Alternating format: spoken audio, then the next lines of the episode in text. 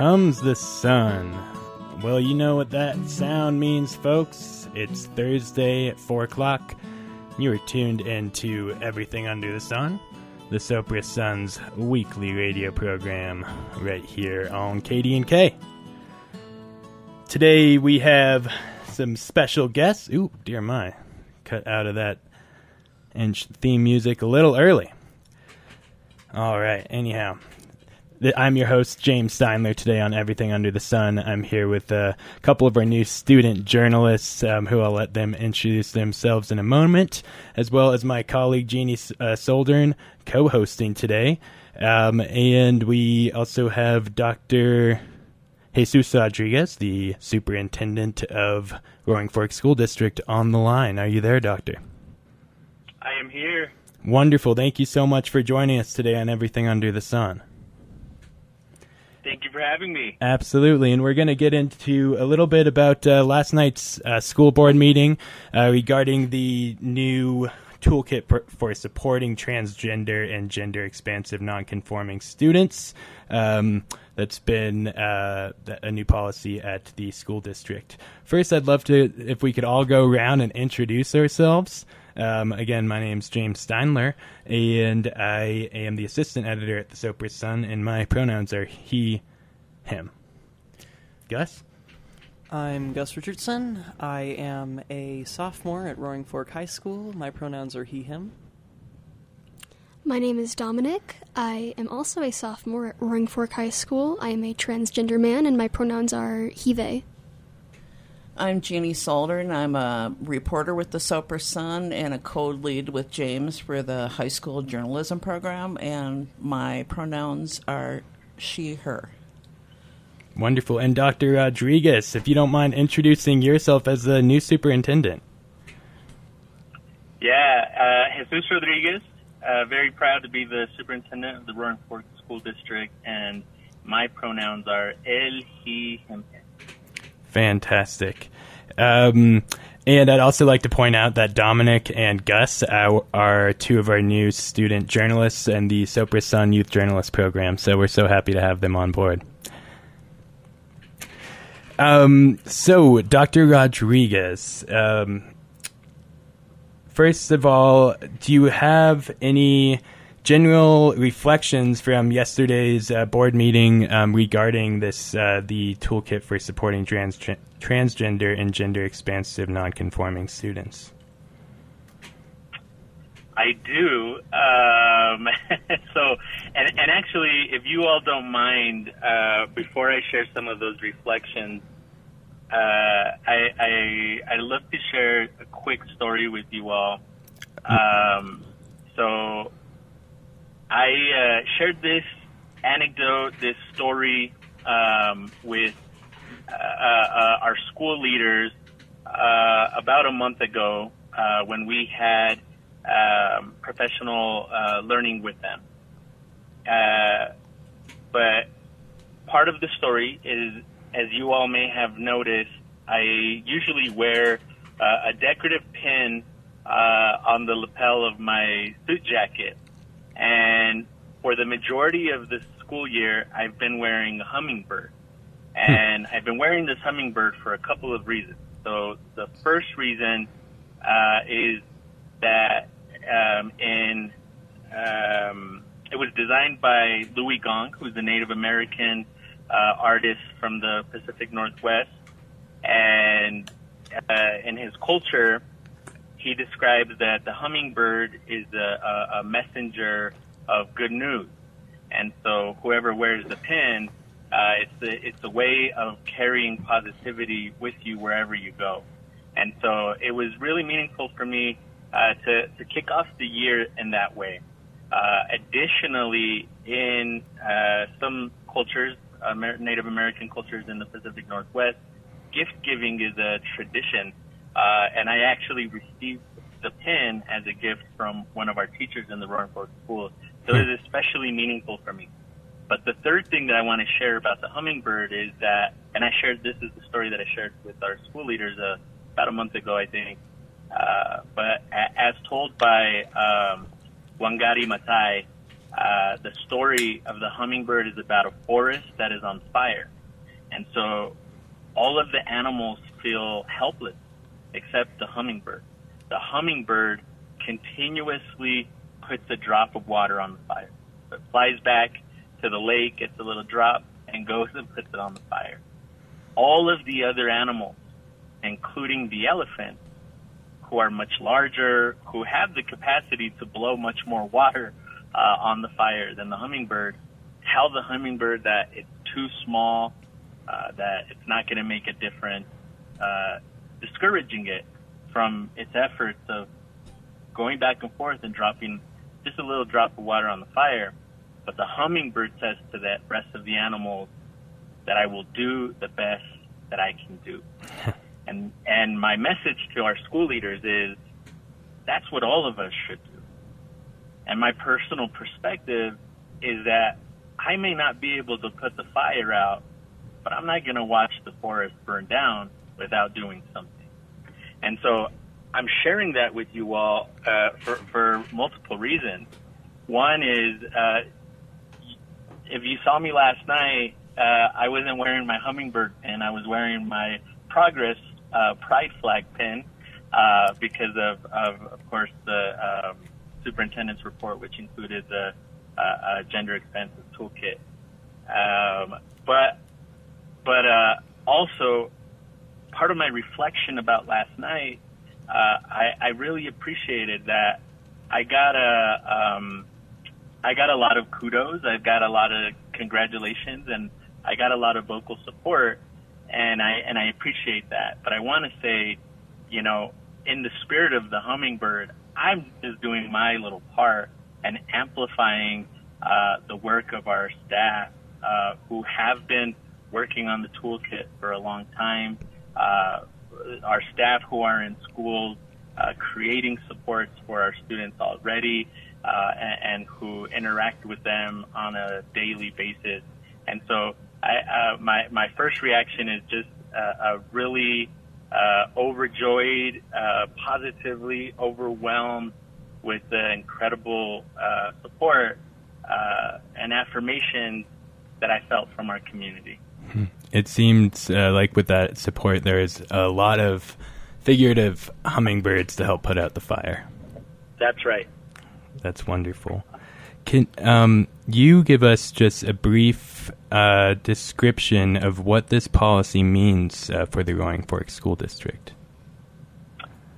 Yeah, you know it's it's really interesting. So as you all may know, I uh, sent out a um, an email, uh, uh, a letter, an open letter, if you will, to all of our staff uh, last Friday, and I shared that letter as well with the community at large. Um, and it's a couple of things. So I, uh, and then I, I, I published a, a, column earlier this week um, where I'm actually talking about uh, some of the values and beliefs and strategic plan uh, work that our school district has already committed to, has already engaged with uh, uh, the community uh, to inform it. And I called out a couple of things. So, of course, our, our mission is about ensuring that all of our students are able to graduate from our system with the uh, uh, ability to thrive in our changing world we have five uh, strategic drivers that guide that mission, that guide our work, and one of them is belonging. That that that existed, you know, at least since 2019 when uh, the strategic plan was adopted, um, and, and I love that. That it, that's something that is a part of who our school district uh, uh is. Um, we also have a few strategies that are supposed to guide the work, which are creating safe spaces where every single student feels a strong sense of belonging. And and so I I called those things out in that email, um, and uh, uh, I do want to clarify that uh, we actually haven't adopted any policy, right? So so okay, the school board didn't. Yeah, the school board didn't take any action last night on a policy uh, what happened last night and, and what I did on Friday was share openly. This is a toolkit of best practices, of resources, of our current uh, uh, thinking to put into the hands of our staff uh, who are learning also about uh, different identities and how to best support students who, who come to them uh, seeking that support. And um, and so the, the, last night was us creating, a, uh, sorry, sharing an update with the school board to say this is a toolkit that we've shared with our staff, and here's why we're sharing it. And so uh, uh, one of the things that uh, Dr. Cole shared during the superintendent report last night were uh, these very local statistics, statistics and data that mirror uh, some of the national trends that uh, um, you know LGBTQIA plus students in schools uh, uh, um, experience more uh, discrimination and less uh, sense of belonging than their peers, and the data show that that increases risk for ideation of suicide and attempts at suicide. And so, um, for me, what we did in the last week was really just amplify this call to action for all of our staff to, in, you know, in, ensure that we are creating truly, you know, safe, uh, inclusive uh, uh, spaces that ensure that all of our students, no matter the way they identi- uh, identify, feel a strong sense of belonging. So, just to also clarify, it's, as it's not a policy but a toolkit, um, are will staff be compelled to use the toolkit and honor um, uh, students' choices of identity?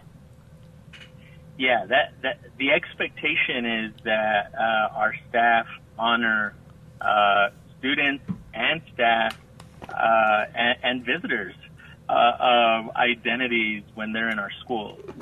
Uh, the toolkit is is a resource again for all of our staff. It's an opportunity for all of our staff to learn more um, if, if, they so wish, and also um, again if a student uh, um, is is coming to them as a trusted adult uh, seeking support, uh, it, it's a it's a tool for them to know how to respond, know how to support, know how to guide students to additional support if that's needed. Okay. Um, our students have a couple questions for you, um, and uh, so I was going to start with Dominic real quick. Um, and Dominic has offered to define for our listeners uh, cisgender and transgender. Can you go ahead and do that for us, Dominic? Absolutely. Cisgender, what is um, a term that many people think is silly simply because a lot of people would just use the word normal.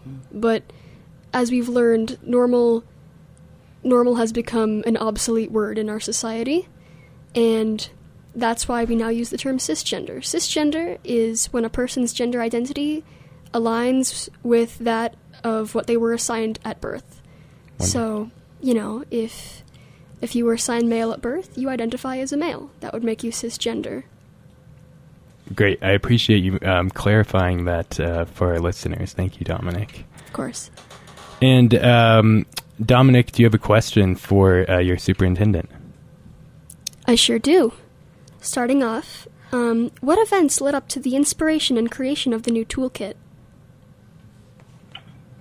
Did you? uh, Sorry, just uh, um, did you say what events led to the creation? Yes. Oh, great. So I, I do again. I want to give all of the the kudos and accolades and thank you uh, to our our staff who have been uh, working on the toolkit um, before I arrived here. So I think probably in the last uh, a year, year and a half, um, the data from the uh, Healthy Kids survey um, is what helped to propel the creation of the toolkit. Uh, I will share with you uh, there's some events that uh, uh, compelled me to uh, share it very broadly and publicly recently. Uh, um, for example, a couple of weeks ago uh, now, I, I had the opportunity to meet with uh, some of our students, uh, specifically one of our GSAs at, at one of our high schools, and they shared with me uh, a lot of um, vulnerability and truth, and and in that, uh, um, a lot of really great feedback, um, some positives, and and uh, they shared some stories of uh, some of the great things that were happening in terms of support that they're receiving at schools already, uh, which I was really thrilled to hear and learn about. But they also shared with me um, some really heartbreaking stories uh, that they have experienced in our schools. And some of those things included, for example, uh, students who deprive themselves of fluids all day long just to avoid having to use the restroom because they're terrified of uh, using the, the restroom of their choice uh, because of uh, um, fear of uh, discrimination for, for doing that. Uh, also, because sometimes the, those restrooms that are, are uh, non-gender specific are are inconveniently located, and there's only one of them in the school, and um, and so that that was another example of why they might not want to use uh, the restroom at school, and that was heartbreaking. And uh, they also shared with me examples of having to endure hearing uh, uh, transphobic and homophobic uh, slurs, um, you know, in passing periods, and uh, kids constantly, you know, using phrases like "that's gay" to describe something that is undesirable. And from the perspective of the students I met with, when those things are heard, uh, that that they're often um, largely inconsequential. So students aren't, you know, uh, um, they don't get consequences for for using that kind of hate speech in our schools. So they might, you know, be redirected, and a staff member might say something like, uh, you know, hey, watch your language or something like that, but uh, um, that it's not really taken as seriously as it should be. And then um, one of the things that they also shared with me was that uh, uh, some staff and some students uh, in schools refuse to, to use um, uh, uh, different names and uh, pronouns that, that students um, share uh, that they want to be referred to as and as they identify. And, and so, as a superintendent, you know, I walked away there feeling again just really honored, really grateful that our students uh, uh, shared that truth with me and were vulnerable with me and uh, uh, honest with me and just very candid. Uh, and again, there were some great things that they shared uh, that I appreciate are already happening in our schools. That there are staff and students who do already honor uh, students and staff uh, uh, uh, genders and uh, pronouns and names and sexualities and etc.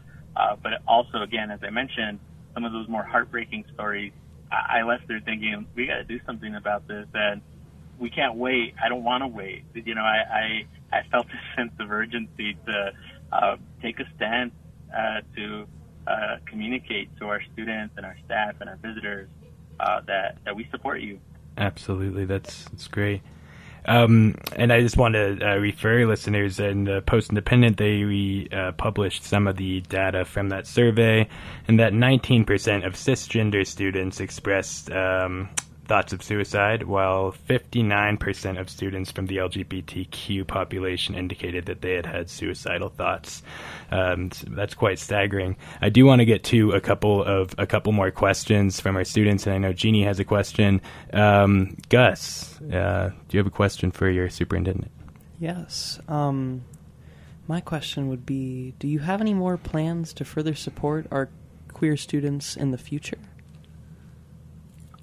Yeah, absolutely. Um, so the the the there's a couple of things. So we're looking forward to continuing to meet with uh, more students in various different ways. So uh, I'm uh, currently working with our high school principals, all four of our high school principals, to uh, uh, set up some student advisory uh, councils uh, that I'll try to meet with monthly and learn from them. Uh, that group is supposed to be, you know, very diverse and representative of the, the overall student body. But I also intend to meet with all of our GSAs um, and and learn from them as well. The GSA that I met with so far has already given us a lot of really good feedback uh, about uh, training and, and professional learning that both uh, staff and students could benefit from. One of the things that we got to figure out and we want to do with students and with staff and uh, co-create this plan of support um, is is how right. So what's the training going to be like? How is it going to be delivered? Who is it going to be delivered by? When's it going to be delivered? Uh, but there's definitely a need for uh, continued professional learning, both for students as well as for staff. Yeah, I th- I'd like to just mention that both uh, Gus and, and Dominic are a part of the GSA at Roaring Fork High School. Awesome. I'm we will see each other. Um, I don't know when, but uh, we're working on scheduling a time to connect with you all.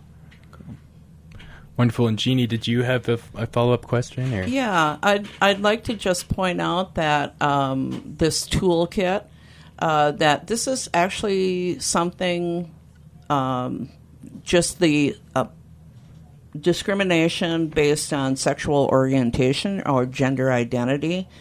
Really, this is a further interpretation of Title uh, IX, which was passed in 1972, uh, which is, you know, of course, a federal law uh, that comes under the U.S. Department of Education's Office for Civil Rights. Can you go, you know, uh, because that is what is usually cited, Title IX, in respect to uh, transgender rights?